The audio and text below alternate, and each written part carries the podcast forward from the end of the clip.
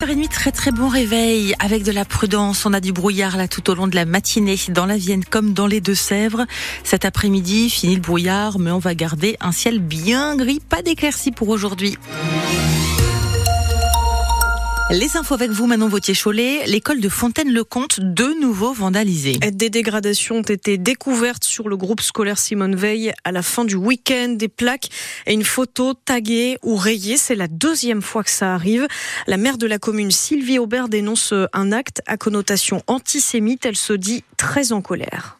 Je suis particulièrement abasourdie, je suis très en colère. Je pense que c'est inadmissible. Et je ne comprends pas, sur une commune comme celle de Fontaine-le-Comte, euh, que ces actes à connotation quand même particulièrement antisémite soient faits sur notre école républicaine. Malgré tout, l'école reste ouverte. La maire assure qu'elle va euh, déposer plainte aujourd'hui.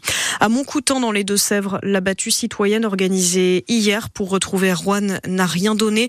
Malgré la participation de plus de 100 personnes et une trentaine de gendarmes, le jeune homme de 18 ans a disparu dans la nuit de samedi à dimanche autour de la boîte de nuit La Morigny où il était en soirée avec des amis.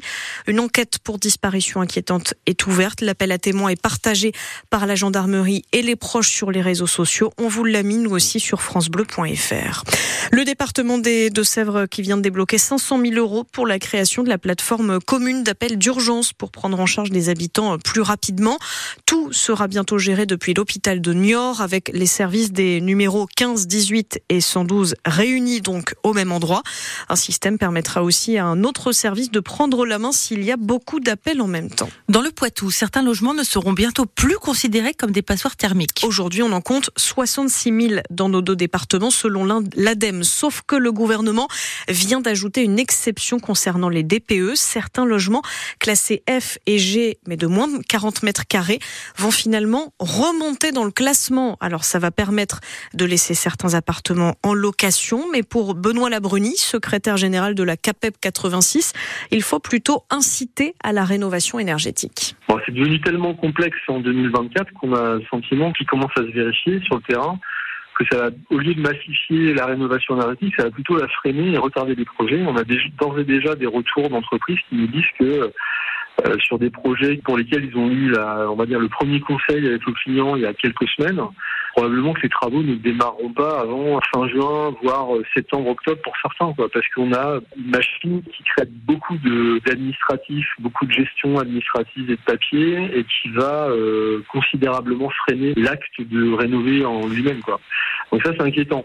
La CAPEP, Confédération de l'artisanat et des petites entreprises du bâtiment. Va reparler de ce changement dans les classements des PE, du positif, du négatif. Ce sera à 8h moins le quart avec la directrice d'une agence immobilière à Poitiers.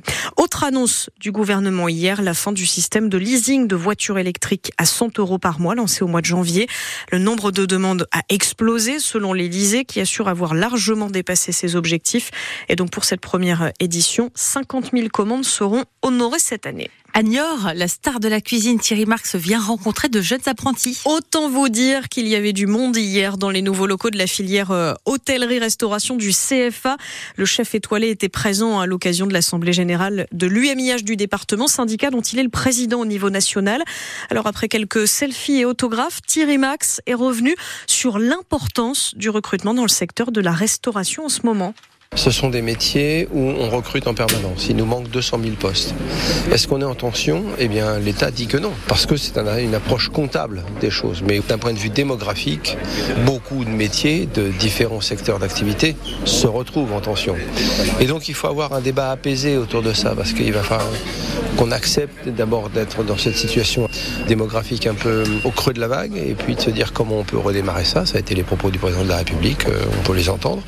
Et en même temps, comment on peut intégrer aussi des personnes, des fois, qui étaient soit éloignées de l'emploi, les ramener dans l'idée d'une formation pour pas qu'ils restent sur le bord de la route, finalement, et puis des gens qui euh, se sont intégrés dans notre pays euh, depuis quelques années, qui sont venus faire des apprentissages dans le métier, comment on peut peut-être régulariser leur, leur situation? Je sais que ça agace certains et ça en réconforte d'autres.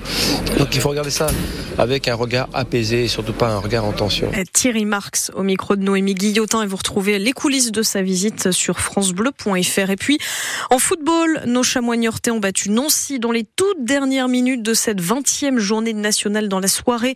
D'abord malmené à René Gaillard, les joueurs de Philippe Inchberger ont su faire le dos rond, égaliser en seconde période, puis finalement gagner 2-1 la rencontre après un pénalty à la 96e. Nos chamois qui confortent leur deuxième place à 6 points désormais du leader.